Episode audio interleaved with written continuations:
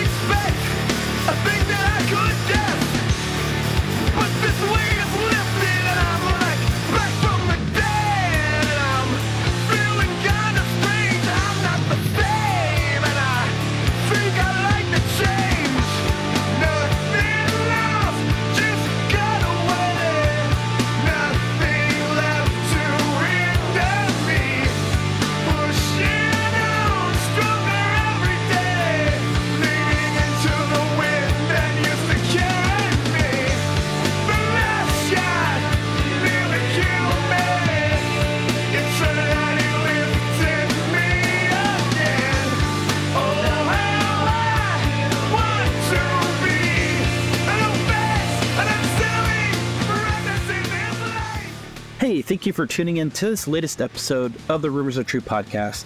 My name is Jeremy, and today I welcome my friend Mark Salomon.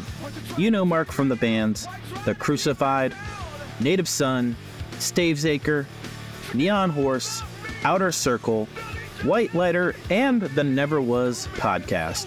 Mark and I have an awesome conversation about his intro into music, a lot of the records he's worked on throughout the years, uh, his impact uh, as an artist. Uh, it's, it's just been a big part of my life in general. So I hope you enjoy this latest episode with the almighty Mark Salomon. think I like to change. Mark, thanks so much for coming on my podcast, man. I really, really appreciate it. Yeah. all all uh all thanks goes to you thanks for doing it and uh happy to happy to come on man Awesome, Mark. Thanks. Tell me what, what's going on in your life currently. What what do you got going on, man? oh let's see it's middle of my work season like the right in the middle of it um so just trying to be comfortable with um i work in tv and i work a tv show that's on every week doesn't matter what it is but the point is i in the middle I'm I'm in production, so I have you know I'm part of the moving of gear and setting of gear up and setting up of gear and then maintaining it and then striking it all and moving to the next week. So it it, it can be really stressful at the very beginning. It's nice to be in the middle and kind of settling into a little rhythm. Um, we'll get super busy around Thanksgiving and then go back to regular normal stuff. And it's just all about trying to get through the season till the off season. Yeah, man. So right now, that's I mean we're we're trying to do little stuff around the house. We've we've been at this house in Florida for a long time, and uh, you know, truthfully, the effort of my in-laws was huge. I mean, they have Awesome. put so much elbow grease into this house, man. That's So cool. That's what's going on. That's sick, man. That's good to hear, man. I'm glad things What, are going. where are you working right now? Are you are you? I'm in I- I'm in Florida, Jacksonville, um, and then I'm just Okay, doing my uh, oh yeah, I was doing insurance inspections, and I got promoted. And now I'm a field operations manager, which is kind of cool. Awesome. Yeah, Awesome. can't complain, man. It's uh beats uh striking and tearing down stuff until two in the morning. Dude, uh, what about? Uh, do you still have any contact with the with the uh, the record pressing guys and all that? Yeah, yeah. I talked to Jonathan and Walt here and there. Uh, Jonathan's out in LA actually, um, Uh-huh. and yeah, it's going pretty well. I was working there for I don't know a year or so, and I just you know, wasn't paying the bills, not on their part, Sure. but just you know, it just Nah, man. didn't financially make make sense. But uh, There's probably not a huge insurance package in uh, pressing vinyl. no, I don't think they've even taken a penny. Honestly, like the the owners, I don't think they've taken a penny in the six or seven years, however long it's been open, which is you know crazy to think. But I mean, it's a definitely a passion project, is what it sounds like. And of course, see, they pay Yeah. their guys and stuff. But yeah, I mean, I'm they're doing really well, and I'm stoked for them. And and they've put some awesome records out, which is really cool. So it's nice to awesome. nice to have that in the backyard, which is kind of cool. So, well, speaking of, I was gonna kind of go into where you and I actually met, which we kind of alluded to. Um, our friend, our mutual friend Ryan Luther. Uh, Yep. I, I don't know if I, I don't know if I ever told you this, but I happened to be working the FSU game, and uh, I don't remember who it was, but FSU, and you walked by, and I like did a double take. And I like text Ryan and I was like, "Is Mark Salomon working this game? Like, am I seeing things right now?" And I think Eric might Eric might have been working with us too. And I don't know why it didn't click in my head, but I was just like, "Oh my god, this is insane!" You know, like I've Uh-huh. been a fan throughout my life, and of course, you know, I went up and met you and talked to you, and we've been friends ever since. And it's just been crazy to think that that's where we ended up meeting in, in a in a weird way, but it was it was awesome. It's like one of those stories that like I don't know. It's if you get it, you get it. It's just like whoa, that's insane. Well, you know, for uh, for a band like Stavesacre in particular, um, you know, we had some, we sold some records, but we didn't, we never, you know, we never even came close to like a hundred thousand units or anything like that of any single album. I bet you we didn't even break fifty thousand units of any single album. Whoa. But that's not, you know, that that doesn't even register in the pulse of of commerce. But um, you know, we still played a lot and we we did a lot of shows and you know, uh, played with a bunch of different bands. So with even being that small, it is so crazy to me. Like maybe I didn't um, you know, make it per se. Um, but literally every good gig and every cool thing that's ever happened to me from being married to um, the jobs that I have to uh, living in a place that I can afford, all those types of things came sort of through the experience of being a musician and, and, and playing in our shitty little band. That's so, amazing. you know, I love that, dude. That's cool. Sweet man. Well, let's talk about growing up for you, man. Uh, I know you've probably touched on this on other podcasts, but I'm just curious, just uh, maybe some influences, some bands, some records that kind of uh, put you in the in the route that you went in your life. Yeah. Well, I didn't, you know, I lived in a pretty strict, not, it, it was strict, but it was not the way people think of strict. We, you know, my family were all, you know, they're basically uh, Christians who used to be Hellraisers. And, um, you know, the whole biker hippie thing in the 70s and all that. And, you know, 60s and 70s was weird. And my parents, when they became Christians, got super conservative and were really controlling in terms of what kind of music um, and, and artistic influences I had. So when the punk rock scene sort of unfolded in my world in the in the early '80s, um, I I was like a you know sneaking into music kind of guy Yeah. but in truth the the the bridge between the music that my parents sort of had us listening to all the time and and then punk rock was uh, to some people this might seem weird but it was U2 you know Love you Uh, too. a buddy at school uh, it, you know i didn't have really many friends um, in high school Uh, as a soft as a freshman and a sophomore i didn't really know anybody and we lived out in the middle of nowhere we i was growing up in on the west side of fresno my parents became christians very quickly saw like many people that fresno is is a rough place to Mm. live and um, so before we got too much older, I was nine, we, we moved out to the country to a little patch of dirt in central California. And um, so there's not a lot of buddies out there, you know, Yeah. not exactly, not exactly hopping down the street to the local record store Yeah. either. So my influences were whatever came through their filter. And then I go to high school and, you know, in my, in my sophomore year of high school, I met a guy named Randy um, who introduced me to this band that my parents would let me listen to, which was U2 because they were Christian guys. And, you know, I hear the album War. It was it changed my life. Yeah, The song I was I was addicted to the song Refugee uh, song. on that album, and I I had never heard anything like it. And then you know now I'm my mind because I didn't really think much about music before that. um, now I'm addicted to music right there from the spot. And, um, you know, next year at high school, between my sophomore and, and junior years, I turned punk uh, because a kid moved into my neighborhood. Um, he was like the only kid in my neighborhood. And so I went over his house. He came, he came, Todd Thomas. He's like a semi pro cool. skateboarder. I go over to his house and he's got stacks of zines and all these records and all this stuff I'd never even knew existed. And Wow. I heard, you know, um, I got really into like the positive youth thing, you know, uh, really big direct, like, um, what you call it, Youth Brigade fan. And uh, Minor Threat was my absolute uh, favorite band of all time from that era.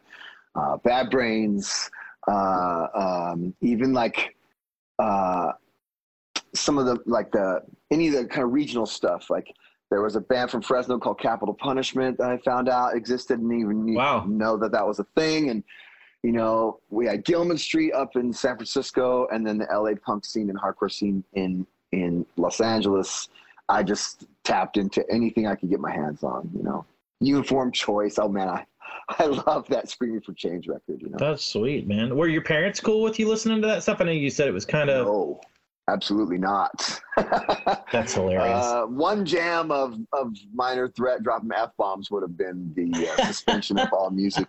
So basically, what I did was okay, like my my dad built our house, right? So uh, we lived upstairs. My brother moved in. He was my stepbrother, and he finally moved in during high school, and we we got to build out the upstairs. And uh, my bed was oh, was sort of against this wall, and my dad sort of built like a cubby hole into the wall with a power outlet and that's where I put my record player in. Um, and I mean, I that record player probably destroyed so many albums. Like, remember when you're a kid, you don't know how bad it is to have such a shitty needle yep. just carving into the you know to the Yep. vinyl. But anyway, uh, so that thing was inset into the wall, so there was like a little compartment behind it, you know, that you couldn't see.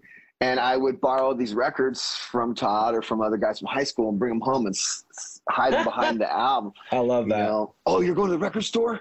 Uh, Yeah. What's it called? Tower? It's called Tower Records.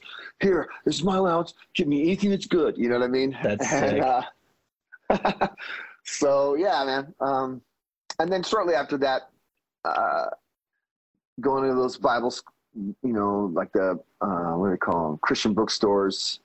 You know, Oh, capitalism has found its way in the church, and uh, absolutely. you know, you go in and you. I was looking for anything that sounded anything at all like any of the bands that I liked, and there just wasn't anything. You Yeah. know, that was back in the era of, you know, this band from Orange County puts out a new, you know, this crunch Christian punk band puts out a new album, and there's one song on it that you can play for your friends, and the rest of it is just like, what is this, dude? Yeah. This is terrible. Yeah. You know? Well, um, so is that kind of what led you to maybe starting your own band? Uh, Obviously, the Crucified kind of came not far Oh, after absolutely. that. Maybe, maybe talk about how you guys kind of came together. But let's talk about kind of that time in, in the Crucified as well, uh, Sure. and maybe your, your thoughts looking back on that. Yeah, so you know, like the Crucified was basically like uh, so many other Christian bands that existed before Tooth and Nail. It's like born out of necessity. You know, a lot of us Gen X kids, parents came from a pretty destructive time period. That whole post '60s thing, I think, scared a lot of parents. You know, Yeah. about what was next for their kids and they got real strict and so you, there were a ton of kids who could only listen to christian music Yep. anything that was called quote unquote secular was out of you know was verboten and it's a sign you're backsliding or something you know uh, from a faith that you really don't know anything about and you j- basically just agreed to because you were told you're christian now Yeah. you know so so little conscious um like passion there but what you know anyway the beginning was it was also the beginning of deconstruction for sure Sure. so uh the you know, all these bands eh, they were born because there was just nothing that you could play for your friends, and you wanted to listen to- something that you could tell your parents, "Take it off my back. These guys are Christians." So we just started our own bands, and uh, you know that in my sophomore year, I met all these Christian kids from school. I started going to this Bible study, and they had a band called KGB. Yeah. And uh, uh, I was always, you know, being a, a, a, a kid all by myself out in the in the wood, in you know, not in the woods, but in the in the weeds, with a little sister who had nothing interesting for you know. We Yeah. were buddies, really.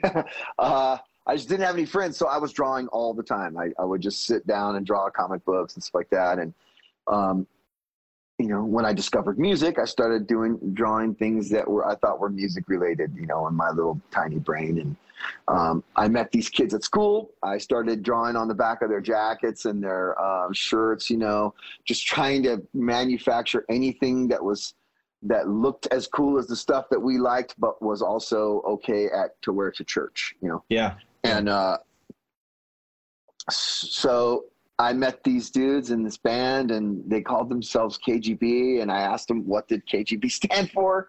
We don't know. We just like the way the letters sound because they were all really big GBH fans. Yeah. Yeah. There was like a certain aesthetic to this to the initials. You know what I mean? Like Sure.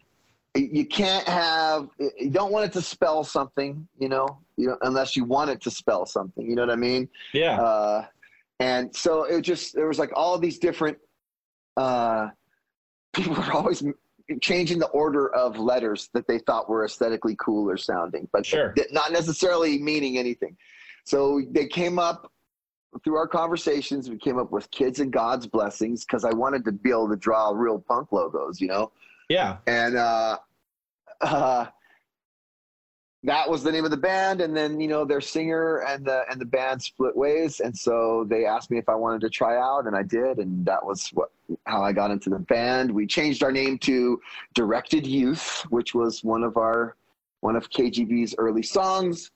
Um, but you know, I was all into that whole BYO uh, positive youth thing, and you know, directed youth sounded like something Yeah. you would see on the back of a uh, youth brigade record. And then um, uh, we moved on from that. Wanted something that was a little more uh, less youth because like our drummer was a man now. He's 18. he doesn't want to be known as a youth, you know. and so. Uh, Jim Chaffin said, "There's so many other names we could have, and we haven't put anything out. Let's let's come up with a new name before we do our first demo tape, you know." And uh, and I was like, "Well, what are some of the names?" And he spit out a couple things. He's like, "You know, the crucified or whatever." And I was like, "The crucified," you know. And then Galatians 2:20 was involved, so you could put it on all your T-shirts, you know, and Yeah. so when you show up at, at youth group and they're like, "What's this?" You're like, "Look, it's Christian. There's the Bible verse," you know. um, and the crucified was empirically and, and uh, aesthetically a badass name. And so that was the name we picked, and I started, you know, incorporating the crown of thorns and the cross and all my doodling and stuff like that. I I doodled up that logo, and the next thing you know, dude, that was on every single thing we did for a long time, and became a tattoo. And but again, it was literally because there was nothing cool. yeah. I Dude. mean, our first show was with was with uh, the Altar Boys, the only band that you could kind of play and not feel super embarrassed about. No offense to anybody else; they were doing what they were trying to do. It Yeah. just wasn't what we were trying to do. Sure. And you know, uh, uh, you know, what was the band? Uh, um, God rules. Undercover. Undercover Oh, had yeah. two songs. You know, Yeah. two songs god rules and uh hey wait a minute those were the Okay. two songs you could always play and be like see these are punk you know Punks for Christ. Uh, and then that whole thing started which we hated so uh, i'm not a christian punk was a thing that was born it Yeah. just you know organic things happen the same Were your- way all the time. Were your parents in okay? I mean, you mentioned they weren't. In, were they okay with you being in a Christian punk band, or were they a They little were like, very whoa? very skeptical very skeptical my mom was a photographer you know she had sort of taken up photography as a hobby and she took us uh, you know we asked her if she would shoot our band photos you know so we'd like you know look for a place that was cool out in the middle of nowhere. You know, we're in Fres in, in Madera Ranchos was where I grew up, and it's literally just a dirt patch. So we're like taking pictures in front of our well and pump house and stuff. you know, That's uh, amazing. Back then, man, everybody wore a leather jacket every single day, no no matter how hot it was or cold it was. You're wearing Yeah. a leather jacket. You know. oh yeah. And so we're like walking around in the weeds. And then we went to Madera, the, the rough and tumble town of Madera, and took some pho- photos over at the place where our drummer Jim, where he was working, Madera Produce. And my mom took those demos, and those pictures are in some of those early uh, promo photos. They're in some of our Wow. old demos and stuff. That's cool. yeah. Well, Yeah. looking looking back on on the time of the crucified, how I mean, how do you? I mean, it sounds like you, you know, probably dig what you kind of planted, but at the same time, I'm sure there's some some cringy parts of it. But looking back on Oh. it, how, how do you feel about uh, the- your time, you know, the band in, in general, and maybe the mark that it left on a lot of people's lives? Um, I feel great about it. You got. I got to pause for just. A, um, you can keep it going. I just want to do this really fast so that my wife can see. My dog wants to be in this room so bad, That's so and funny. she's she's sitting outside the door with her paw underneath the door, like I'm here. Hello. hello." Okay, sorry. Um, no worries. my feelings on it are that it was uh, it was great for what it was. I mean, yeah, man, there were some pretty cringy moments, definitely, you know, that led to cringier moments, and uh, you know, but I'm when you're 14 and you don't know who you are, you're going to go through a few cycles before Sure. you figure out what you really want to do. And for a person like myself, it's essentially like uh, a stunted growth, stunted maturity, still borderline child uh, mentality. Um, it took a little longer. I mean, I didn't really, I would say I didn't really know who I was or what I wanted to be until my mid 20s, you know? Yeah, same here. Um, so it just, you know, and I don't know, I think that's probably fairly common. Although some people, the ones who are truly great, I think, they knew who they are from the get go, you know? Um, I was always a bit of a poser. So I just, just tried to find my way to fit in, you know? That's what Yeah. happens. Uh, You're uh, uh, uh, the oldest of, of really two kids, and then you get a stepbrother, and he has no interest in you whatsoever. Although now me and my brother are closer than we ever were. That's awesome. You know, you just don't know who you are, dude. You and, No, and totally. There's no like, there's no scene in which to develop who you are.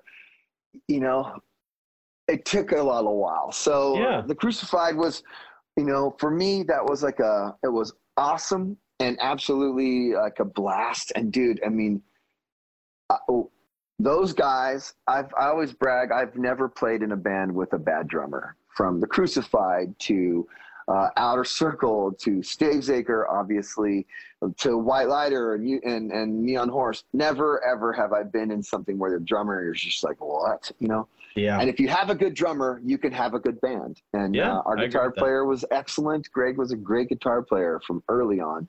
We traded bass players a lot, and then the fact that Jeff Bellew was the bass player in, in the Crucified at some point should say a lot about Yeah. how great of a musician he was. So I got to play with a lot of really good um, musicians, and um, and literally in every band. I'm not just saying that. Like everybody had their own thing. Dirk, Yeah. Brian, you know, Sam, Neil, like everybody. If you hear a Jason Martin guitar lick, Yeah. you know who you're Yeah. listening to. You know. Yeah. So, I don't know. I would say I am very appreciative of it. Um, you know, my first introduction to music being U2, I always kind of had a little bit of a grandiose sort of uh, idea of where music could go. Um, and that was an eternally frustrating and somewhat disappointing thing to not go there, you know? Yeah. But I Yeah. thought, man, there was a window there where I thought for sure that scene, that kind of post hardcore scene, was where everything was going. And then 9 11 happened and then the shit went south. Yeah, yeah, So. yeah. Um, looking back uh, on the Crucified, uh, what's your favorite uh, record that you put out from that time? Well, Pillars was definitely my favorite album. Like it felt like a real album. Um, the self-titled was just like a collection of every single song we've Yeah. ever written. Yeah. You know? And you're when you're doing that, you don't really you're not thinking about the way an it's, you're not putting out an art piece that's called Sure. an album. And again, that was really not a thing that a lot of people were thinking about yet, you know. But then the '90s started approaching, and and and album concepts were becoming a thing, and like you know, this elevation uh, from like ha- hair bands to like a punk rock consciousness, but uh, maybe a little broader um, swath of emotions. You know, the grunge thing was born absolutely from the the marriage of rock and punk rock. So uh, I would say to answer your question, I didn't know what making a record was until the '90s, and then when we, you know, right before we went to go track Pillars of Humanity, uh, my buddy Alan Aguirre, Scaterd Oh, yeah. said, you know, I, you know, we played uh, countless shows together, saw some wild shit together. Alan told me, you know, uh, hey, Mark, I've always loved the Crucified, but I can't listen to your records. They're just, it's not an album, you know? And no big deal, Alan. You just hurt me, hurt my feelings. But no, I took it as kind of a gauntlet thing. Like, hey, man, you know, I think he's right. It's like, yeah. we need to put out a piece of music that says where we are and we are from fresno you know at this point now everybody's back and living in the city and uh you know it's a weird town. It doesn't have a lot of things to hang its hat on. Um and uh you know we just sort of thought well what what is fresno? Fresno was that. It's this sort of like it's nowhere you know. No town was a a little slogan it had for a while, you know, which means it's nothing, it's nowhere, but it's also a very negative. We lead with no in Fresno, you know. Yeah. Uh, Yeah. And so we wrote a record about that, man. You know, uh, so-called living was a song about being a 21 year old kid trying to uh, afford an apartment in, in, in a city where you know dudes are are in your in your ho- in your apartment room when you come home from work. You know, who's this? Oh, they Yeah. came through the window. You know, uh, and that that just. Uh, but also to try to write that piece of art from uh, a place of very zealous um, faith, you know. Yeah. And Yeah. I still didn't know who I was or what doctrine was or theology was. I hadn't studied anything yet. And uh, there's good and bad things about that. But I would say that that, that the, the so-called living and, and, you know, Pillars of Humanity, musically, definitely not artistically in terms of the album cover, but musically, it's um, it was the best thing I, I we did as Stage or Yeah. as, as the Crucified. Yeah, no, that makes sense. I, I would I would agree with that. I would prob- that's probably my favorite as well. And it Um, was honest. I will say this, dude. The two songs we wrote after that that were going to be on the next Crucified record, they were really good, but they were not honest. You know, oh, I was yeah. a bum, dude. I was a piece of shit. I didn't have a real job. I was constantly mooching off of people, and you know, had this overinflated, you know, ego. Um, that's why you make solo records. You know what I mean? I just, it was like I don't. It, it was based on nothing, and yeah. and uh, and it showed. And you know, so those two songs, I was writing from a well of nothing. Yeah. You know, back to No. poserdom. No, I got you. I got you.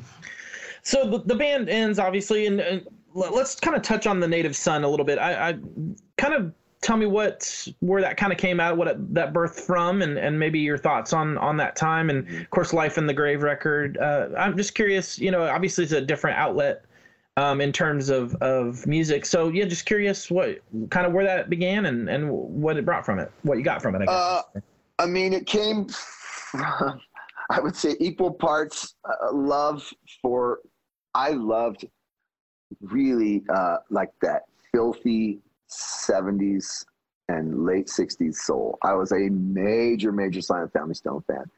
And at the heart of me, I wanted to make music that was that filthy sounding. The Yeah. bridge between the crucified and Sly and the Family Stone isn't a practical one. no, not at Um, all. and you know, it was the early '90s, um, so like '90s hip hop was, it, it was the new punk rock, man. It Yeah, just took over everything.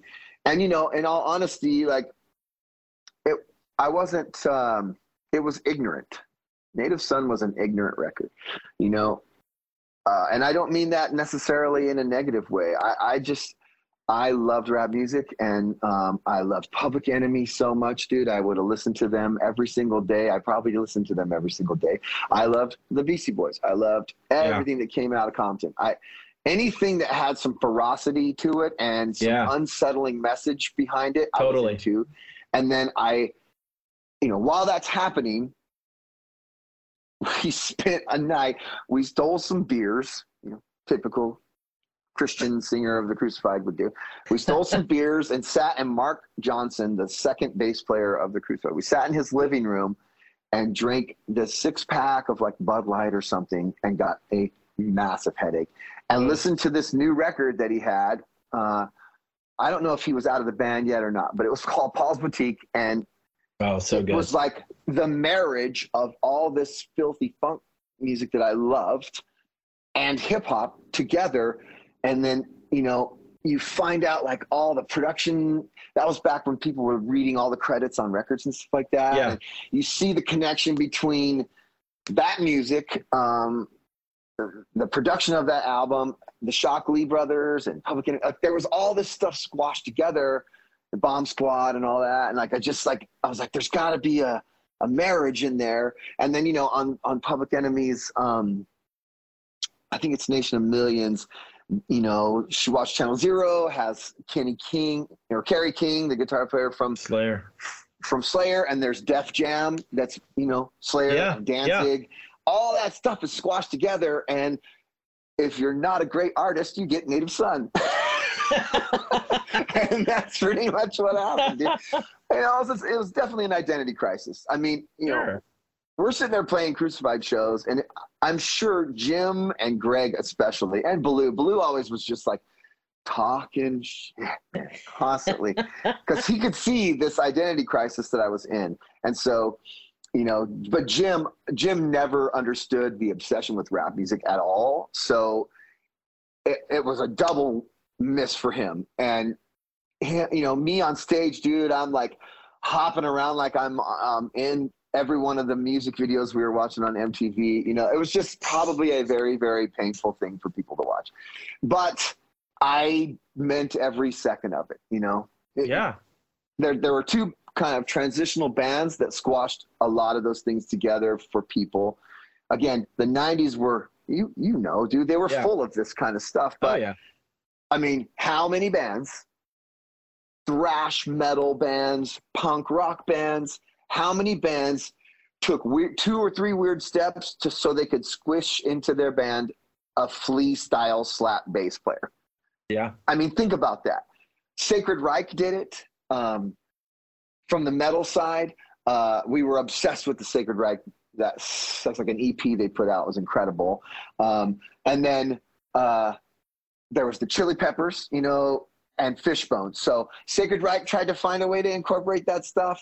Uh, suicidal tendencies end up kind of dis- disintegrating and turning into infectious grooves. You remember that? Yep. I Oh mean, yeah. It was like a really awkward time. There's plenty of footage out there for people to be embarrassed by. But, you know, I was I tried to do everything. Um, and because I couldn't do much of anything, I wasn't a musician, I wasn't a producer, I wasn't a rapper, you know. Yeah. And I yeah. The ignorance part though where it comes negative was a, was a complete lack of regard and education truthfully about cultural appropriation dude that was not a concept in 1989 no one knew jack shit about that that was white no white Yeah. people knew about that Totally. um, and it really hadn't been uh, communicated very well you know judgment night soundtrack I was gonna remember say that. That's You know? the what? Yeah, that was great. Yeah. that was like everything was so mixed up together and and honestly that was the birth of lollapalooza and a very cool cultural phenomenon so there were good and bad we lost a couple soldiers along the way You know, for every native son you get a lollapalooza hey, What do you yeah. Hey, man. you get reality of my surroundings or That's you know, funny. Life of the Great- you know That's but the musicianship, dude. I mean, some of those guys that were in that band, that played in, on that record with me, they were in a, from a band in Fresno called Black Fry, and they were great. They were That's awesome. a very, very talented band. That's very cool, man. Well, AWOL Society. you know, it sounds like, you know, even though it was kind of a, a blip in the radar, if you will, uh, or of or of ignorance, as you say. I mean, it's still part of your past and part of your history, and and you like you said, the identity uh, crisis of it all. You know, you kind of it, it still was an art artistic uh, outlet, which is cool and something that looking back on it, you know, it's kind of on, in your palette and your pantheon, I guess, if you will, of of music, and it's still cool. I mean, I, I listened to it, you know, because I knew I was going to talk to you, just and I was, it's just so different, but it's cool now that you've explained that, though. It makes a, a lot more sense, you know. Yeah. You know, uh, I mean, uh, do I regret making it? It- it? For a lot of reasons, yeah. But for a lot of reasons, no. I love Yeah. hanging out with uh, those guys making the record, Jeff and Wade in particular. You know, Wade Krause is an incredible drummer. And to, to this day, that guy in the weird periphery of, of former musicians who find like their own thing, he is like the the authority on vintage pinball machines. That's so cool. Those guys were great. And uh, Tyler Burke told me one of the best stories I've ever heard in my life uh, making that record. Uh, anyone who is watching this who's heard me tell it, all I'll say is PB and J. Jeremy, we can discuss this later. But, um, I it also, um, I would say that once it came out, and once I saw the reaction of people, which by the way, there was a promo of that record that had quotes from all these people saying how good it was, wow. and then none of them saying how good it was afterwards. You know what I mean? No one ever talked about it again. That's but- hysterical. Um, uh, you know, it was a chance to get on a promo uh, promo uh, poster. Why wouldn't you say something cool? But the uh, what what the best thing that came out of that was uh, complete devastation of my the illusion I the delusion I was living under. I mean, really, Yeah. I I shortly after the album came out, I had burned every possible bridge in Fresno. Um, I I had hurt a lot of people's feelings, um, had let a lot of people down, embarrassed a lot of people, and then and had these these delusions of grandeur that were unfounded, you know. And so, what happens with life, dude? Uh, it shows you real quick that that Yeah. stuff ain't real. You know, I will mostly remember the post Native Son era as me living homeless for a couple months in Southern California, where my band, The Crucified, used to sell out every show we ever played. Wow. I was living in my truck um, and sleeping on floors. Uh, to uh, my truck broke down. I got like really terrible jobs. I remember walking down Topanga Canyon Road in 1993 with nothing. Just Wow. I have nothing. Every car driving by me is playing like, you know, the Chronic or whatever, or, you know, the latest. Uh, I remember hearing, you know, Let Me Ride. I feel like I heard that a Yeah. lot. Uh, Oh, yeah. Walking down that street, you know, um, which is what something that I kind of allude to later in, in the last Stavesacre album, just, uh, you know, marking the time for me. But so with that that era just it, it broke me dude i mean i i think of it as my nebuchadnezzar times where i'm out No, I get you. my fingernails are like long antlers Man, hey, you know, at least you can look back on it and and and see that. That's kind of cool. You know, like you said, maybe you had to maybe you had to have those moments to to get you to where you are now. And you know, Oh, yeah. you know, it's cool that you know you can look back on that in, in that perspective at least. So, uh, Stavesacre, let's talk about that. I know you have such an extensive catalog, so I don't really want to go too far into it, and you probably Sure. talked about it a lot, but. Let's talk me through how the band kind of came together, maybe how where the band name came from, and then I, I want you to tell me your favorite record, and we can talk about that one um, for a little bit. okay i'll try and be quick it's basically i was all by myself you know crucified broke up uh, native son went nowhere.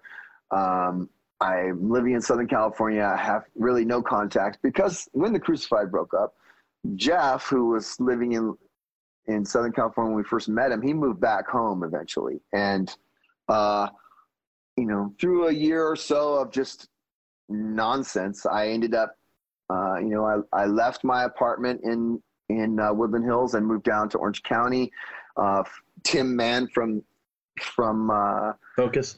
uh, Focused invited me to come and live with them. And through a long series of events, I definitely believe that God saved my life there. That's awesome. Why? I truly do not know. You know, I broke my lease in August of 93. In February of 94, when I still would have been living there with nothing. I mean, just barely making rent, just barely getting food to eat. Uh, that was the Northridge earthquake, and my apartment was destroyed. But Wow. because I was living in Huntington Beach, I was okay. And, Yeah. uh, you know, Clank was staying at our house. I don't know if you know who Clank is, but he was staying at the Newman house that all those bands came through, you know, outnumbered and unashamed, Yeah. you know, focused to a focused. All these bands were there. Um, it just was a good. It was it was a weird kind of humbling, but also a reconnection. So Baloo moves back down there. He knows all those focus guys, including Dirk. Him and Dirk have been best friends forever. You know, um, and Dirk and everybody was always over at Newman House. I mean, there was always 25, 30 people there Wow. and uh, I, you know, I met Jeremy Moffat. He came. He was my roommate for a while, and uh, uh, it got too crowded and too weird, and we all kind of moved to different places. But it, by reconnecting with Baloo, uh, we we had we I lived in Long Beach for like three months right after Newman, and uh, me and Baloo hung out a lot there, and you know, he wasn't making any music, I wasn't making any music, and he's like, you know, let's let's do something, and I was just like he's like, you know, are you ever going to do anything else? And I was like, yeah, I'd love to, but you know, I want to do something different. He's like, you want to make rap music? And I was like, no, dude, those, that is over. I understand the error of my ways. I want to do something different though. I want to do something that isn't being done yet. And there's got to be a marriage of these styles of music, you know? So, uh, shortly after that, I moved down to, back down to Huntington Beach and, uh, Jeff and Dirk came by one night and they're like, this is what we want to do. And they had me this stack of CDs and it's like, this band Burn. Um, I think it was a job, Jawbox or a Jawbreaker record. Oh, Jawbox is great. Uh, but two big ones that really just hit me like a ton of bricks was uh, um, the first Quicksand album, Slip, It's great. and uh, the first nine, Orange 9 millimeter record, um, great record. Driver not included. And they're like, this is what we want to do. Do you want to do this? And I said, you know, yeah. And this weird thing happened where I'm, you know, like I said, I used to look through all the credits and kind of see where the connections were. Um, I see this name on the Driver Not Included album, and it's Brian Carlstrom. And I, I had been introduced to Brian a few years earlier, and we remained friends. He was in line to produce the next Crucified album, so Wow. That was the hope that he would maybe do it Yeah. because he had worked on Alice in Chains Dirt, and that sonically was just perfection in my mind. And uh, you know, we're never going to get Dave Jerden, um, but we might maybe we could get Brian because you know his name's on this record too. Uh, and uh, sure enough, you know, uh, I started talking to him again about it, and we, you know, we went to this uh, to this new festival um, called the Warped Tour, and you know we've practiced a couple times now. You know we thought about doing some things. In the middle of that, I had started playing with Outer Circle. Um, Yeah. and my buddy Kevin and Jeff and Dirk actually kind of came in to play with Outer Circle for a second, but it just wasn't what they wanted to do. Sure. So when they brought me that stack of CDs, it was just like, this is what we want to do. Now that probably makes a little bit more sense. But um, we all went to the Warp Tour and saw uh, these bands play. Uh, you know, Orange Nine Millimeter was going to play, Sick of It All was going to play, and Quicksand was going to play. Like that's a no-brainer. I'm going. Yeah. You know, this random band that had been floundering around Southern California and playing huge shows in LA and then nothing anywhere else uh, was going to be having their their biggest show ever. No doubt is going to play the Warp Tour. Maybe this, something's going to happen, and then of course out Wow. came Tragic Kingdom and they blew up. But you know, there was this other scene of music there that I thought was really where everything was going Yeah. and uh, uh, you know, oh yeah, you should come and see this band play. They're called Deftones, and I was I have said this many times, but I hate you know I hate ska. Yeah. I don't really truly hate ska. I just don't didn't It's not like your that bag. era. It's not your bag, that baby. Era. I still listen to Madness. I still listen to Specials, but that Yeah. era of ska I wasn't feeling. And of course, you know, that became the biggest music form in the world. But right. um, you know, oh, the Deftones, that's a ska band. I'm not going to see it. I thought the same ska. thing, dude. I thought the They're same thing. just come and see them. And sure enough, they weren't, and they were incredible. And right then we knew, like, this is it. This is where things are going. This is Yeah. what we want to do. So the guys left Outer Circle, you know, and I said, you know, hey, Kevin, maybe we'll do something later, which we did, you know, a few years later. And then uh, we started practicing with Jeremy. Jeremy was a drummer, he was my roommate. So we started playing, and he really wanted to do the Crucified. He wanted to reform the Crucified and start all over. But I was not interested in doing that. Yeah. And, you know, he eventually left Stavesacre and went on to be in the Blamed, and you know he wanted Yeah. to play hardcore. So uh, it worked out better because Sam was um, much more uh, in tune with where we were at musically, and and and uh, his discipline was incredible. It was perfect. It was a perfect transition for us. So Yeah, that's yeah. how Stavesacre, in truth, like Stavesacre started in '95, and you know practicing in that little thing, and the idea to put out the three song uh, demo 100% was inspired by the three song demo by the Deftones that was circling around Warp Tour. Like that's the way you do it, man. Just Yeah. record your own shit, put it out on a little demo tape, and Yeah. and just pass it around, get people to talk about it, maybe. And they Yeah. did, you know. No, no, that's cool. What? Uh, where'd the band name come from? Uh, we didn't want anything that was significant of anything religious. We, you know, we weren't trying to. At that point, I had realized I am not a preacher. I just want to play music. Yeah. you know but this is the scene that i know the most i wish that i had not stayed in the christian music scene you know uh, it's easy to say now but uh, I- i think it would have been better for the band to see if we really had potential had we started somewhere else but it was it wasn't conscious it was just like this these guys will book us let's play that you know Yeah. um, there was no christian music scene there was cornerstone and that was it Yep. and um, so we didn't want anything that was like so overtly Christian, you know. Uh, we didn't want to sell our faith. It just we just Totally. wanted to be a band. And Baloo was this weird guy who read the dictionary all the time, and uh, he was looking. s- I feel like he was looking up the word staunch for something, and you know, because that was all back then. That was all. All the bands were like single syllable, you know, or like one word.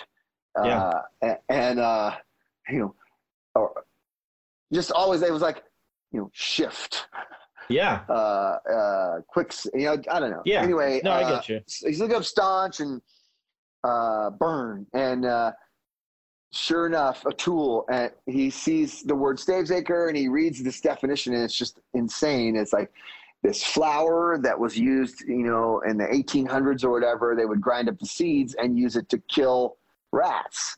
Wow. Um, and uh, but then it also could produce this flower that was you know very beautiful and it kind of represented the dichotomy because our conversation was we don't want to be everything ah, all the time there are other emotions that we are feeling and we would Sure. like to communicate those so that's where it came from That's cool. That's awesome. So, you know, Tooth and Nail kind of came into the picture with that, obviously. And, Mm-hmm. um, you know, I, did they come after you? Was it kind of like when you guys, you know, came together, did you pitch it to them or how, how did that kind of happen? well out of the newman era brandon's e- Ebel came around and started you know he got to know everybody and at the time it was just like you guys got to meet this guy brandon he's he wants to start his own record label he used to work at frontline and um, you know he came around and everybody got to know him and stuff like that and uh, he he you know he showed some really uh, incredible character back in the day uh, there were things that had happened back then around there's a lot of you know broken kids back there Sure. and um, we just, you know, everybody just kind of thought, you know, uh, I think this guy might be all right. And, Yeah. um, you know, uh, we, I don't know how to say it, man. It- sounds like I'm rewriting history. It's so simple, but it really isn't, dude. He just, he saw the perfect opportunity. He basically took those conversations that everybody was having. This wasn't my revelation that all these records have one good song and the rest of them rest of the record you don't care about like that was what everybody was thinking and he had this thing where like why don't i just start a label that has all bands with all good songs. You know what Yeah. I mean? Like Totally. all songs that you want to play to, for your friends. And you know, when uh, that uh, Wish for Eden album came out, it was so in that helmet yeah. quicksand kind of vibe that it, it just seemed like something inevitable was happening there. so uh, when when Stavesacre, you know, came together, you know, I think um, you know, Brandon was a big Crucified fan, so Sure. he he was had had been you know he put out our demos and stuff like that. Yeah. The, the Crucified demos were like the tenth release by Tooth and Nail. So when he found out about the new band, he was immediately interested, and he it was just like, of course, of course, you're going to sign a record deal with it. You got to. Yeah. Like it was, it was. He wasn't That's happening. amazing. He wasn't trying to hear that we were going to do something else. He was going to put that Yeah. album out Yeah. you know and uh you know i think there was a shared uh fail there you know brandon i'm sure would take back some things and i'm sure i would take back some things you know there were expectations that we were uh again you can you can delusions are stubborn Sure. Dude, you know I get it. but I get it. that being said um he came to every every chance he had to come to the studio we reconnected with brian carlstrom um, you know brian told me later that if if stavesacre had sounded like the crucified he was going to say no out the gate. He, wow. he you know he would have told me no if we asked him to do the crucified. He wasn't interested in doing that kind of music. He wanted to do rock. And so when he heard the demo he was blown away that we weren't playing punk rock. And he came down and brian and i drove up and down pch in my old um, 64 t-bird that's in the outer circle video. And uh, listened to this demo over and over again and he said we're, we're going to make this record let's do it That's you cool. know and i feel like that gave brandon a little wind at his back like man this might actually be worth the investment because we Yeah. he, you know there was money that he spent right there to go to El Dorado Studios to be to have the album mastered by Brian Gardner. That you know, big bass, big bass Brian, the absolute master of low end records. You know, Yeah. legendary, uh, uh, legendary um, mastering mastering engineer. Yeah. So, uh, Brandon, I remember Brandon came to to the studio, and I had just done my big emotional walk that I've talked about many times, where you know I took my cassette player and my cassette of all the new jams. And I, we had five songs mixed, and I was so excited. I just popped them in my head and walked around Hollywood, you know, because I had thought for sure I was never going to make any music again, and I didn't know where my life was going. Sure. Three, four years later, here I am doing this. So it was incredible for me. Um, but I was so proud of him. And then Brandon showed up, and it was just like the timing, dude, was perfect. Yeah. Like I was so emotionally ex- excited about the album. Brandon shows up and we play it for him out in the car, and he's just freaking out, you know. And I remember his his uh, remark was, "This sounds like a general market record," Oh. which is a, a statement that no one would ever say anymore. You know what I mean? That's But um, but truthfully, dude, like it was hard to get records to sound like that. Like, how are they getting? it? Yeah. you know we didn't know a lot we i think everybody was learning a lot you know Yeah, man. Absolutely. Well, let me uh, ask you, what's your favorite Stavesacre record? And let's talk about that record for just a few minutes. Uh, just, I know you guys have put out quite a few, and uh, they're all, you know, equally awesome. But uh, yeah, just curious what you, what your favorite uh, was Yeah. or is, I should say, and and maybe your thoughts on it.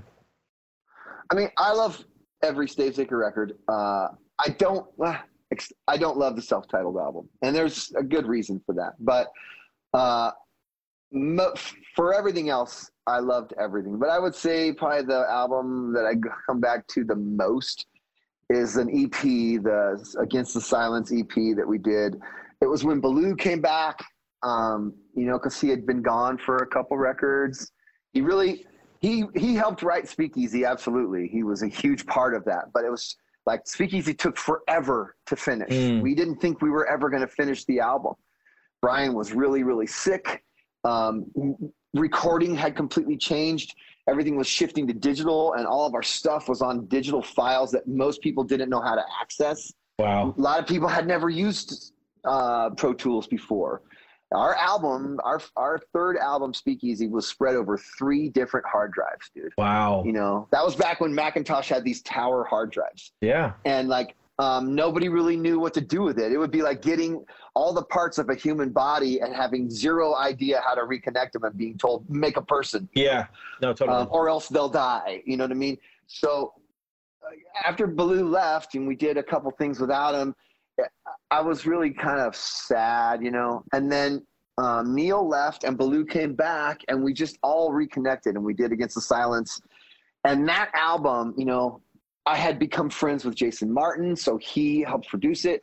It was like the real core of all of our buddies Yeah. together. You know, uh, uh, Steve Dale, also known as Dave Steele, um, by me, and uh, and uh, uh, uh, Randy, like they were part of our crew. We were all really tight, so we all got to work on stuff together. You know, That's cool.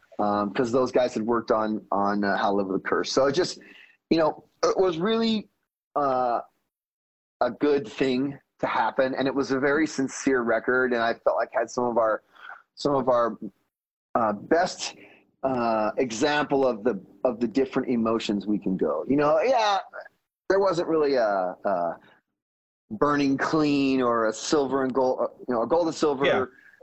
uh, moment there but there were deep emotional uh, expressions on that album and i felt like it was uh, it was cool. The guy who did the artwork was tony streeter. He was like one of our one of our uh, street team guys for years. And he had become you know a very talented uh, designer. And he did the, the, the design for for how to live with a curse. But none of us it just it felt like we missed something there. So for him to be able to come back and kind of do it all himself was really cool. That's cool. you know he had done he did bull takes fighter as well. It's like it was cool it was cool to have all the guys together That's awesome. i'm probably forgetting somebody but oh brian What- uh brian Carlstrom didn't come back but we did it with jason jason martin so it just again it was like yeah. everything just all fell into place. to make sense Yeah.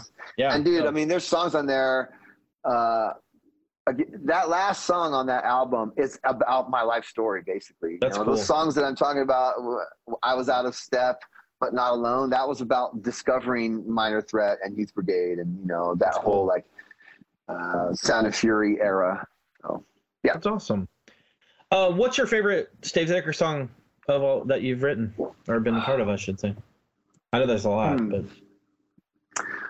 I don't know that I have one. I will say, you know, my cousin came in uh, when we got back together and did 1995, which was a great experience, you know. And Sure. everybody, in truth, everybody had come back together at that point. I mean, Neil even came and hung out with us a few times. David Cotton was hanging out with us. You know, like uh, we got to see a lot of the homies, all the, you know, the Air Shark, Gorilla, those guys were there. Um, but my my cousin came. She's she's a drummer. Um, she plays for a huge pop pop star right now, Olivia Rodrigo. But Oh, Haley wow. was a great drummer. But also, this is before all of that stuff. She was a really uh, talented artist and still is. She still makes music. Um, she's probably DJing and and then and then you know her day job. But um, I knew she was a singer, and back then, all I had heard her doing in terms of music was like sitting on the porch at my grandma's house, playing playing the guitar and singing with her sisters. And you know, it, she has such a sweet voice. So she was going to school at Cal State Northridge at the time, and I think had just graduated, was working for like Zildjian Cymbals and stuff. And I was like, "Hey, dude, we're doing this song. It's about Grandma and Grandpa's house. Do you want to come?" that's cool. and and sit with me and sing with me. And she did. And she came and wrote her own part, which was really good. And I never would have thought of. And it was really sweet and awesome. That little da da da da da. The way she sang everything, you know, it was beautiful. So, um, uh, I would say that's probably my favorite song. It's just, it's about my, you know, a very important part of my life. So. Yeah, man, absolutely. That's that's really cool. Um, that's cool that uh, you guys got to play Furnace Fest a couple years ago. Get get the band back together. How was that for you guys? it was great. It was it was great. Uh, it took a lot of work. Uh, it took a lot of. People are always like, "Dude, how come you guys don't go back on the road? Is- You, you should you should do a few more shows." Like, dude, do you have any idea? yeah, I know. Like people do still think that we're rich and we made money off of music, and none of us did. Not Stavesacre, nobody.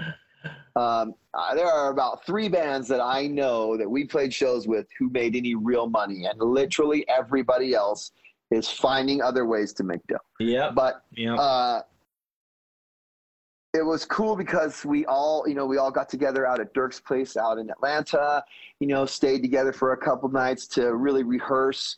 You know, we did a lot of stuff online, which, you know, back in the day never would have been possible.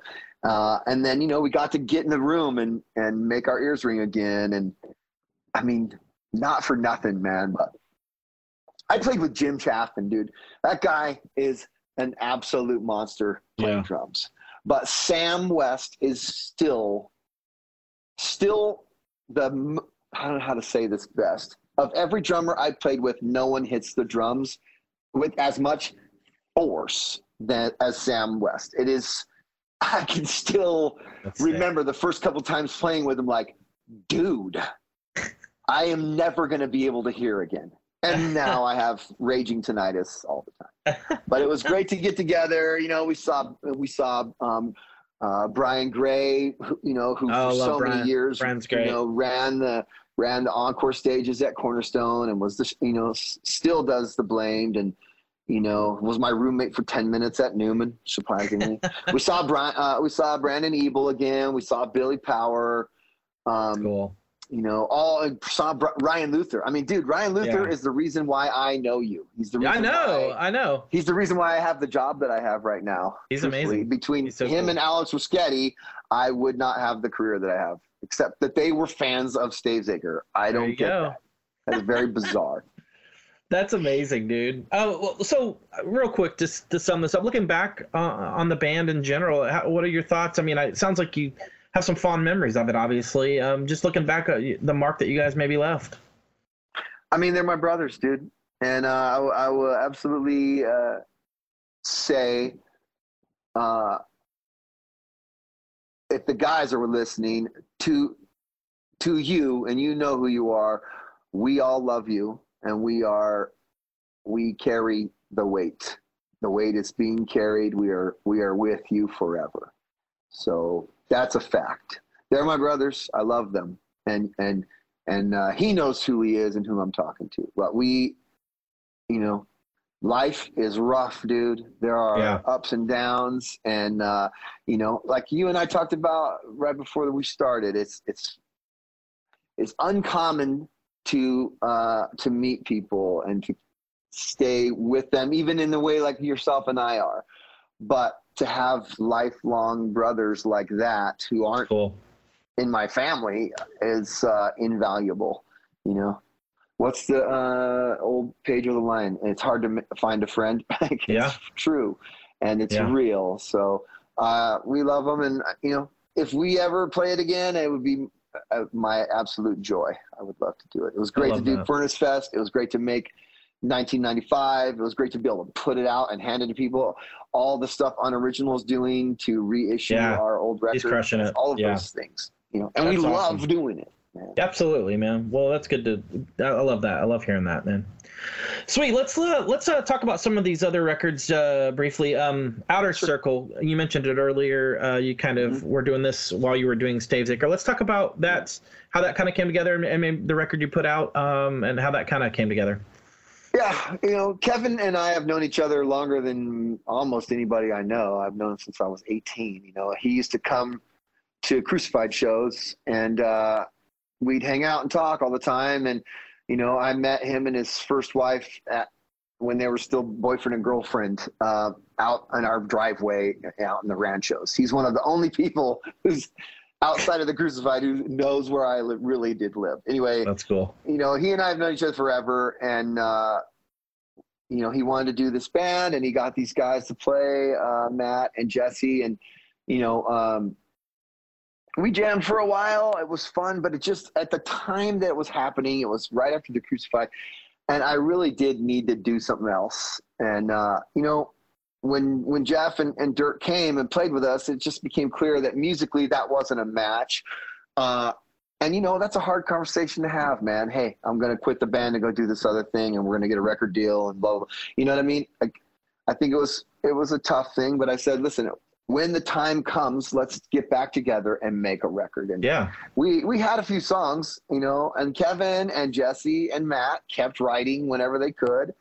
And uh, once um, things kind of got rolling, there was that time when uh, Steve Kravac was doing all these MXPX records, and, Yeah. and Stavesacre and MXPX were really tight because our first tour, real first two real tours were with MX, and we just we were, we were friends with them because we were all kids and.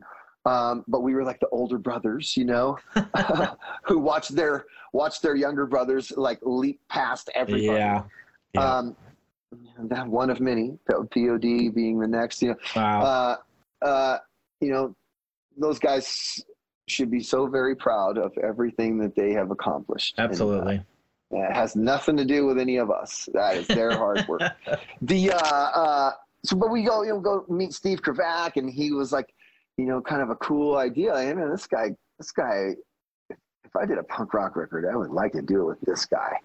And then uh, one day, we I don't remember where we tracked it. It might have even been Moonstone, but we tracked a demo um, for Outer Circle and uh, kind of played coy with a little bit, you know. And Billy Power was working at Tooth and Nail at that point. He's like, "What's this? You're telling me there's a punk rock record that you made, and I didn't even know that you had this band. I've known you longer than everyone, and that is Oh, a fact. wow. I mean, I've known Billy since I was 16, and uh, you know, like I met him when I was 16, and we were pen pals when I was 14. He was annoyed that he wasn't the first person to hear the Outer Circle demo. So yes, he liked it. He signed us. We put the record out, and it was like a cool thing to be able to do. I mean, what a luxury, man! I, you know, yeah. it's not like I made Tooth and Nail any money off of that record. Yeah. You know what I mean? They just put it out for fun and to, because it was a cool thing to do. I'm sure it generated some cash, but it wasn't.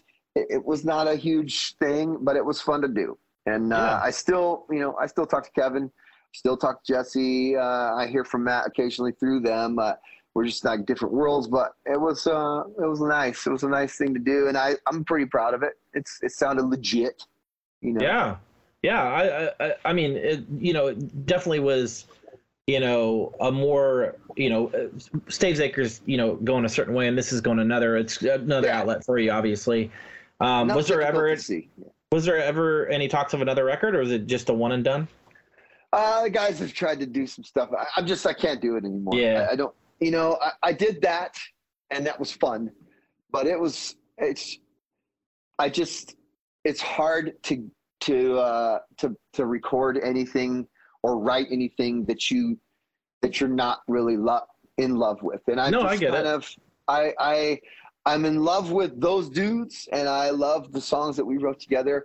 I just musically, maybe in the where I'm at in my life, it's just not something that feels uh, sincere for me. And I'm not has it's nothing to do with them, and I'm sure they're. It's nothing to do with them. It's me, and I. You can tell, you know, when you're not really there. Sure. The lyr- the vocals aren't going to be there. You might be able to have a couple lines that you've had kind of tossed around in your head, but you're not going to deliver any kind of conviction with your tone of voice or your performance. So Yeah. it's just not not something I feel like doing. Yeah, man, I get you. I get that. Well, let's talk about Neon Horse. Um, let, us kind of yeah, tell me how that kind of came together. Obviously, you you mentioned you you- you've worked with Jason over the years, and Yeah. let's kind of talk about that and, and the two records uh, Yeah. that came, of that. So uh, we did when we did the demos for How to Live with a Curse.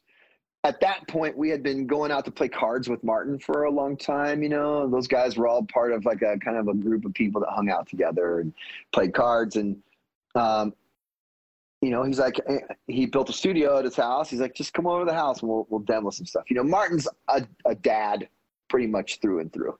Yeah. Uh, he is very much, you know, he has no interest in uh, being on uh, on camera. Notice a pretty consistent thing. He's not trying to do a bunch of interviews and stuff like that. Yeah, Um, but he does like building things and he likes writing things, I think. And um, and I don't know, we he he also just likes fellowship. We had good fellowship. We uh, were tracking the those uh, the demos for How to Live with a Curse, and you know trying to get ready to go to the studio. And uh, we did them with him, and they sounded they were sounding good. And then um, we just became friends through all that. And at one point, he said, "You know, Salomon, uh, can you sing? Like, can, you can sing?" You know, and I said, "Yeah, dude, I just don't, I don't get a chance." You know, it's not like he's just like everybody else. We don't really listen to each other's records, dude. Like, I've never listened to a full Starflyer '59. Really? It's just, it's not, not my thing. You know, it's weird. It's, it's a weird. I don't know how to describe it. Yeah. Um, I love Eric Collins. I don't listen to Mr. ENC. It's just not a thing I really do. You know, wow. I don't know why. It has nothing to do. I, I respect everything. I don't listen to MXPX records, uh, POD, whatever. I respect everything everybody else is doing. It's just hard for me to get into it um, because I know them and I like mystery. I want there to be mystery in the music I'm listening to. That's really what it is. Here's Yeah. a great example. I don't know David Ba- Bazan. I don't know him. You know, we've met, I guess, a couple times, but I don't think we've ever exchanged more than 10 words. And Yeah. uh, I listen to Dave Bazan records because there's mystery there, and I can, I don't know what any of the songs are about, so they can be about whatever I want them to be about. I get you it. know, I get and I can have a personal connection to him that makes sense. Jason is one of my favorite people. I'm not trying to listen to his records because I totally know, you know, who he is. But if he's playing guitar, I'm cool with that. Yeah. there's there's still plenty of mystery there. I don't know if that's unhealthy. I probably need to go to therapy. I don't know. But so to write songs with him uh, was a natural. Oh yeah, you write songs with your buddies. That's what you do. You play cards, you go bowling, you maybe you golf, or you write songs with your buddies. And we had two of those things, so that works. And so you know, uh, now. I mean, Jason and I are still friends. I just saw him when I was in Los Angeles. It's, I try to make time to go see the guy, at least get you know a cup of coffee or something. And Yeah. uh, we, I don't know, we hit it off. And he's like, "Man, I want to do this like weird kind of punk rock thing, but like not." I don't know. I don't want to do just a straight punk thing. I want to do something like like Iggy and the Stooges punk rock, you know yeah.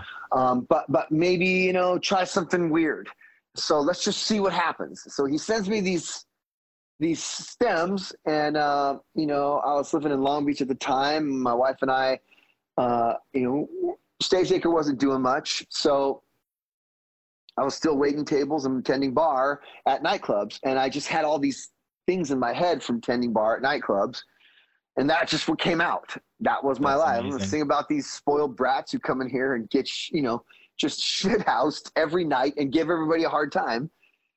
And that was sort of the impetus for those records. But but one conversation that Martin and I had was let's make a Christian rock record. Like a an album that we as little Christian kids would have been absolutely blown away that this was one of our guys, you know? Yeah. So, uh, one thing that most people don't really know about Martin is that he is hilarious. He is it. one of the funniest dudes in music. And I, of all the guys that I know, I bet you no one person is ubiquitous enough to cover everybody's mindset is that, oh, that guy's funny. You know what I mean? Like, Yeah. he's everywhere. Every weird genre of music, everyone who's ever known the guy, they know this dude is, is has his own thing going on Yeah. and especially when he gets together with some of his like old school guys like cloud from velvet blue Yeah. Oh yeah. and uh, uh, you know steve dail and jason martin together are a force to be reckoned with because steve's awesome. real straightforward you know anyway uh, so a kind of a developed rule when we would track these songs would be if i can make martin laugh i think i might have something you know and it was just like I sent him the thing. I said, "This is what I got," and he was cracking up. He's like, "Dude, come over here. Let's just do this. Let's just forget the stems. Let's just let's just track some stuff and see what it comes out." And and it would be dumb and dumber and dumber and dumber. You know, there was one part on the first album where he's like, "On this break, you got to say something like the old school punk bands would do, like you know, hey man, you know." and that's in there in the bathroom wall. I think, or maybe nothing for you, nothing nice for you.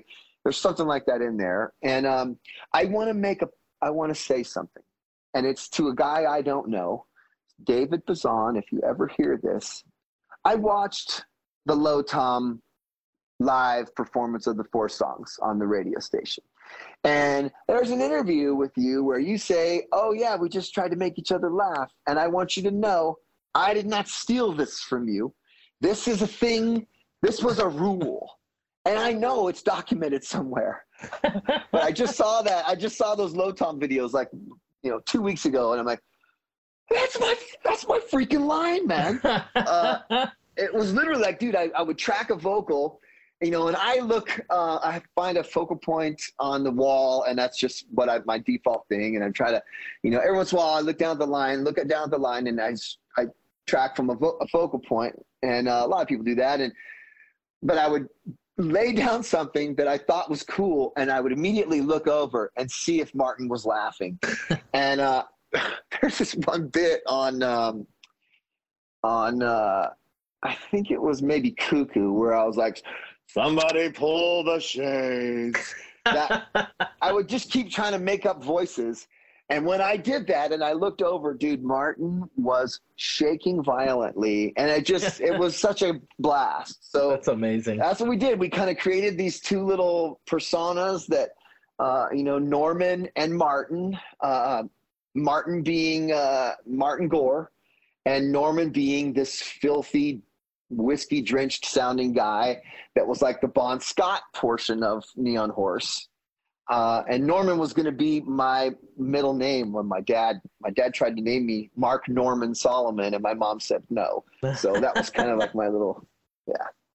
That's hilarious. What I know uh, when you first went out, it was kind of a mystery as to who you guys were. Was that kind of Yeah. the, the goal? we kept it we kept it hidden because we didn't want to we didn't want to we didn't want people to go oh this is the new stavesacre record or this is the new starflyer 59 record we just wanted it to be its own thing Yeah, absolutely. Looking back on those records, just kind of talk me through like what do you how do you feel about them looking back on them and, and kind of um, I guess you know looking yeah I guess just how your your viewpoint on them looking back.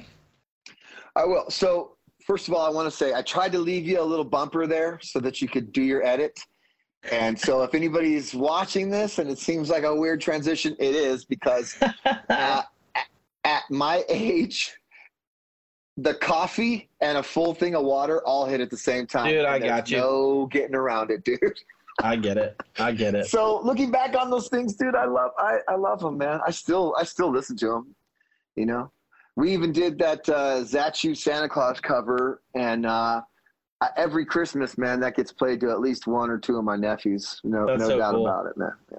That's awesome, man. Any uh any maybe possible future records at all? actually you know martin and i were talking about trying to do you know maybe just like just do a couple songs just for fun Yeah. do a couple songs. You know, you can put stuff out so easy now. Uh, and then just, you know, if we decide to do two more, we'll do two more. We're Yeah. not trying to write a record. There's no time to write a record. But um, I have like four or five. There are four or five songs right at this moment that if Jason and I said, hey, let's go in the studio tomorrow, we could track five songs right now That's amazing. That's you know, cool. and just because we've had them for for ages, you know. But That's awesome. Where did you Yeah. just out of curiosity, where did the name come from? Neon Horse, Yeah. I don't honestly don't even remember. I mean, uh, probably Martin. We wanted, uh, uh, okay. At first, we were called the Black Hand uh, because uh, Martin loved this idea of the Black Hand, which is like the shadowy side of the mafia. Um, but then, like as we were going, he had read up on it. I guess like the Black Hand were like full on rapists like pretty horrific people. So he's like, uh, Salomon, Salomon, Salomon, man. Okay, I'm gonna do this, and if I get in trouble, it's okay because I'm old, so you have to let me. Okay, ready? Salomon, man. We got to We we can't be called the Black Hand, man. uh, it just it just couldn't it couldn't it happen. It had to had to change because uh, you know you know, want to get kind of weird. Tooth and Nail was going to put the record out. You know, want to try to not make Sure. life hell for them. Sure, sure. That's awesome. so awesome. Neon Horse Adventure. I don't know where it came from, but you know, it's simple and weird and goofy, and uh, I think it that fits. was that's Yeah. those records are the most true to my personality of every album I've ever done. That's I love fact. that. That's cool. Sweet man. Well, let's talk about White Lighter. Um, Man, I love this record. By the way, uh, yeah, Oh, how did this? outstanding? Yeah, how, tell me how the this kind of came together, and and maybe your thoughts on it as well. Sure. So, uh, while doing all the Neon Horse records, while doing um, the How to Live with a Curse uh, Stavesacre album, and really everything after that, uh, with Steve Dail and uh, and Steve and Randy from Project 86 being involved in it was uh, Randy Torres. Uh, with them being involved in everything, they were just we were just kind of always doing stuff together. And uh, Martin and Steve are pretty good buddies. Um, and, and for a while, when we were doing that Neon Horse Records, Steve would come in and he was kind of acting as Martin's engineer, you know, doing a lot of the editing and uh, clip clipping through um, uh, what the hell is it called? Um, Pro Tools, you know, compiling tracks, doing transitions and stuff like that. When you do edits, you know, you don't want to hear, you want to make them nice and smooth. And so it becomes very tedious. And Steve was doing a lot of that and just, you know, plus I think he might have played bass on a couple of those uh, Neon Horse records. And uh, one day he said, you know, he just really wanted to do an album. Uh, with songs that required the ability to sing. And so we did this album, and you know, I tried to honor that request. Uh, and we wanted to do something that was kind of that wasn't neon horse, but you know, yeah, there's some elements of the horse in there because Martin ends up playing with us a lot, but uh, it was it was less less about the weirdness and more about wanting to do that old Sabbathy kind of rock, you know. And uh, I loved that album. Uh, You know, Northern Records, uh, Sky Anderson. Um, everybody just calls him Anderson. Honestly, couldn't tell you what his first name is. I keep thinking Ken, but that's a Mi- producer. Mister. Hey, uh, Mr. Anderson. You know, everybody just calls him Anderson, and I'm sh- I'm sure he's don't be mad, but uh, he put together this small label called Northern Records, Yeah. and you know, he really wanted to do this White Lighter record. It's just something he wanted to do, so he made it possible for us to to record and press the album.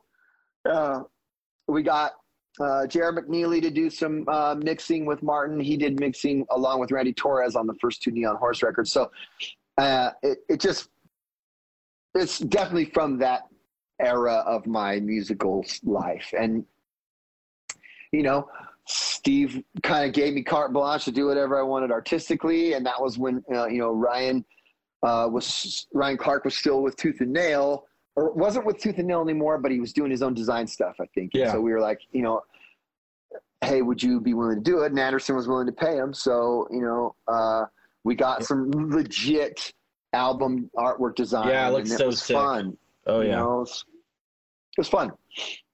What's and I uh? love, I mean, I love those songs, dude. Yeah, I was gonna say. Uh, well, you're cu- curious, like, looking back on it. I mean, uh, was Tooth and Nail ever in, wanting to be involved, or was it? Uh, you mentioned Northern, and uh, was it just kind of like? No, I don't think they were really even.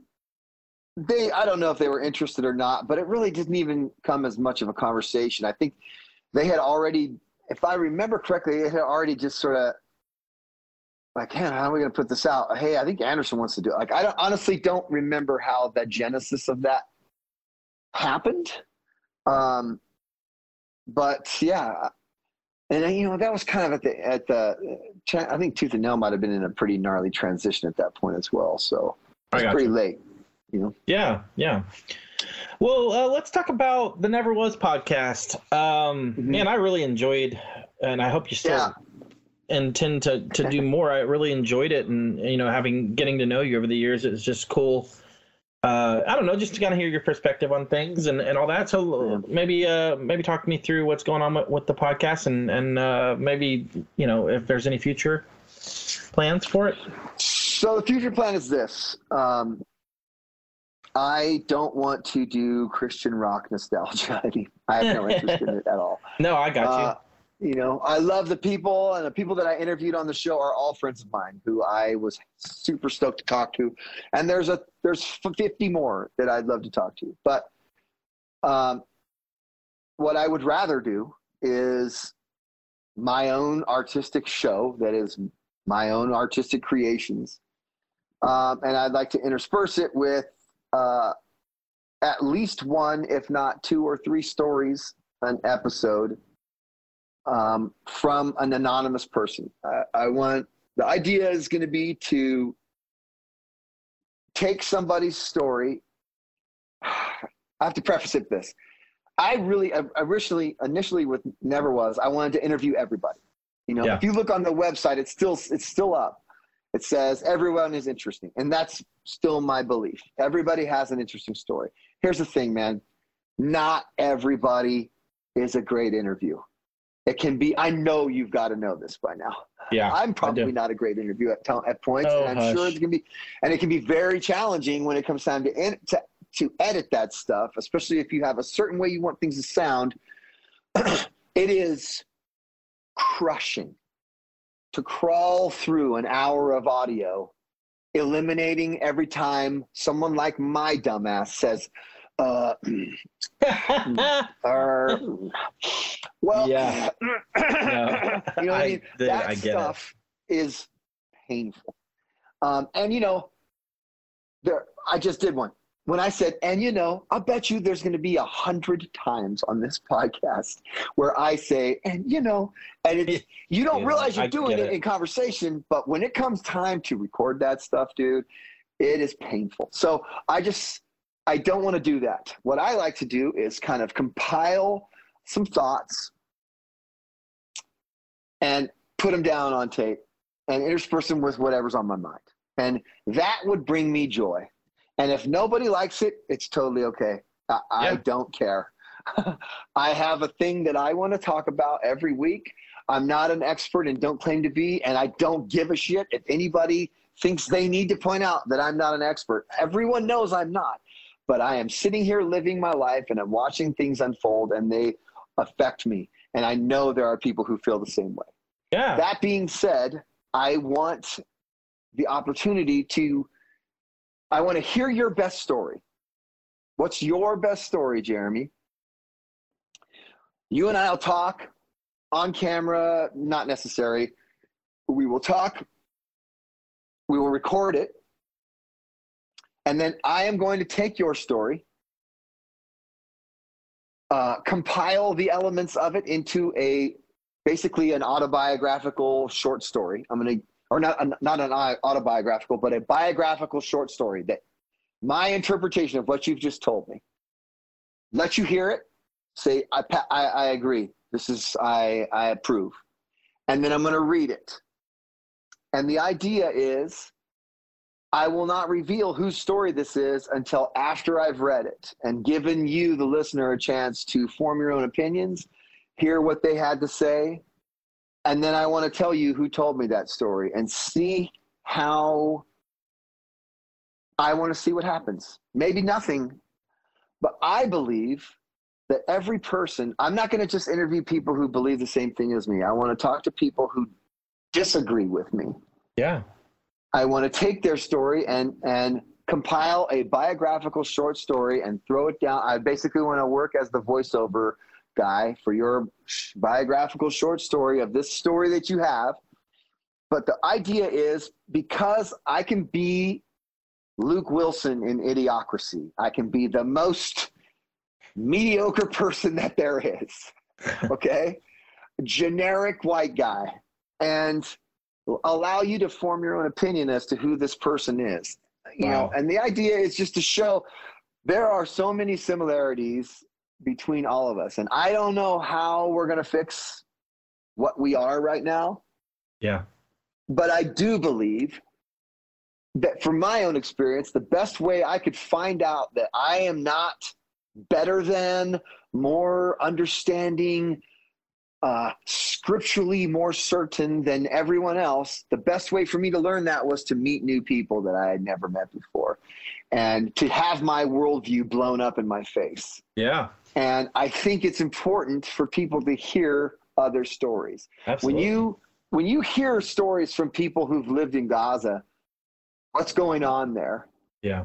But if you hear it without any of the charge elements, any of the triggering elements that uh, cause you to put up your little boundaries, I never in a million years would have believed how radicalized my mind has become over the last 22 years.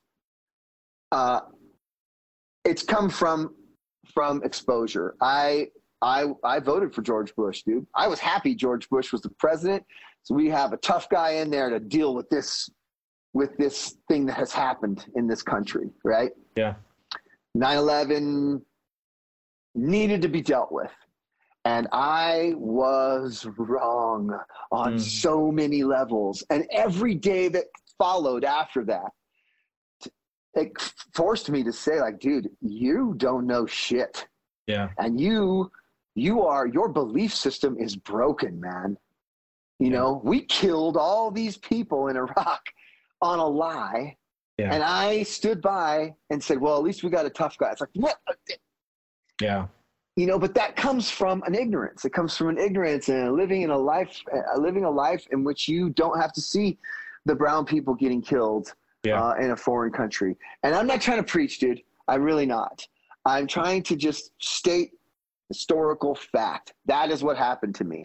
I was taught a certain way. I lived a certain way. I believed a certain way. And in the immortal words of brian carlstrom i was loud confident and wrong. Mm. i don't know anything dude. Yeah. you know but here i am talking out of my ass like i have some authority. So all i want to do is a show that i can feel good about artistically and a show that i feel like gives other people a chance to have their sides set have their story told without people throwing up stop signs until they're Yeah. done you know does that make That's- sense Absolutely. And I, that sounds incredible, to be honest with you. I, I think you're. it might suck dude it might suck i don't know you know I, I think what you're i get what you're saying and and you know you're right it's like sometimes we need the human element of it you know just you know Yeah. looking at the human element instead of you know how i feel or you know you know or you know just stepping back and not making about us at this moment and like thinking there's Yeah. other people affected i totally get it 100% i think that sounds incredible and um man that sounds interesting i hope i hope you you know do that soon that would be really cool to hear so do i so does my wife because i've been paying for my website to stay open for a minute man yeah, man, I got you. I got you. No, no worries. Awesome, man. Well, listen, I know you can't uh, predict the future, man, but uh, tell me what the future looks like for you. I know you kind of just described that uh, portion of it, but maybe uh, what does the future look like for you? the future looks like uh, if I can continue in the in the in the uh, program that I'm on right now, I will have an opportunity to present something to people soon. Um, that is that a reflection of that art. There's an element to it that I don't want to say Sure. out loud because I I want to make it happen before. I would like to under promise and over deliver. No, I got you. Um, and at this point, it's just a lot of talking. Everybody's got ideas. Anyone who says they're an idea man, uh, welcome. You're you're part of the human race. Uh, not everybody has work ethic. You are doing a show, Jeremy. You take the time to talk to a person, record the show, edit the show, put the show into a place where people can listen to it, and it is sincere, and that means something, dude. You know, when Thank you. uh, my my buddy Josh uh, Bumpgaletta, he's uh, an artist. Oh yeah, he's great. Small town illustrator. You know, his style is his style, and he the only way he has gotten to the point he's at to have a style that is recognizable is by him just continuing to do it. And there are people who, uh, eh, you know, you have to be good, obviously, but there's plenty of talent out there and not a lot of hustle. But there's also people who hustle with no talent. So Yeah. I don't want to be either of those. I like to be a good balance. I think Josh is a great example of that balance between talent and hustle. You Yeah. know, and you know there are so many other people. Look at the Clark brothers. We talked about them earlier. Yeah. I mean, who could? They're freaking icons, man. No, I know. know, I, I just had Don on last week. You know, there are things that people. My buddy Wade, that I mentioned, the drummer from Yeah. Neon Horse. That guy somehow hustled his way into the authority on vintage pinball machines. That's How is crazy. that a thing? it's amazing. So that's it. I would like to do that. That's the future to really fully invest in something that just is is my own. But it, you have to do it. Yeah, absolutely. Got to take the the leap of faith. So, Yeah. Mark, dude, this has been so cool, man. I, I've really been looking forward to talking to you. It's been a while since we got to talk and catch up. So, Yeah, man. Yeah i appreciate you coming on and telling me these cool stories, and uh, I'm glad I could be part of of your journey. And uh, you know, for you and for anyone who's listening, if you haven't seen the cable management at the White House video uh, that's on Reddit right now, you can see how Jeremy and I met. That's that world is where we met. Dude, Oh my. I- did you watch the video, man? yes, I. It is- Uh, It's I know. my buddy Cooper said, uh, I, I can't watch it again. I'm afraid I'm going to break out in hives. I know it gives it definitely like brings up feelings for sure. Mark, you man. rule, dude. Awesome. Yeah. It was so good to talk to you, and hopefully we'll get to hang out soon at some point. and um, you yeah, know, buddy. and uh, we'll go from there, buddy. I'll be in your. I'll be up in Jacksonville this year. I think we come up there. You think? So we'll see. when? Yeah, oh, I then, think so. Really? Later on in the season, I think we're up well, there. shoot me a text. So I want to get together then. Absolutely, man. All right, Mark. I'll All right, talk bro. to you soon. All right. Yes. All right, bye. All right. Bye bye.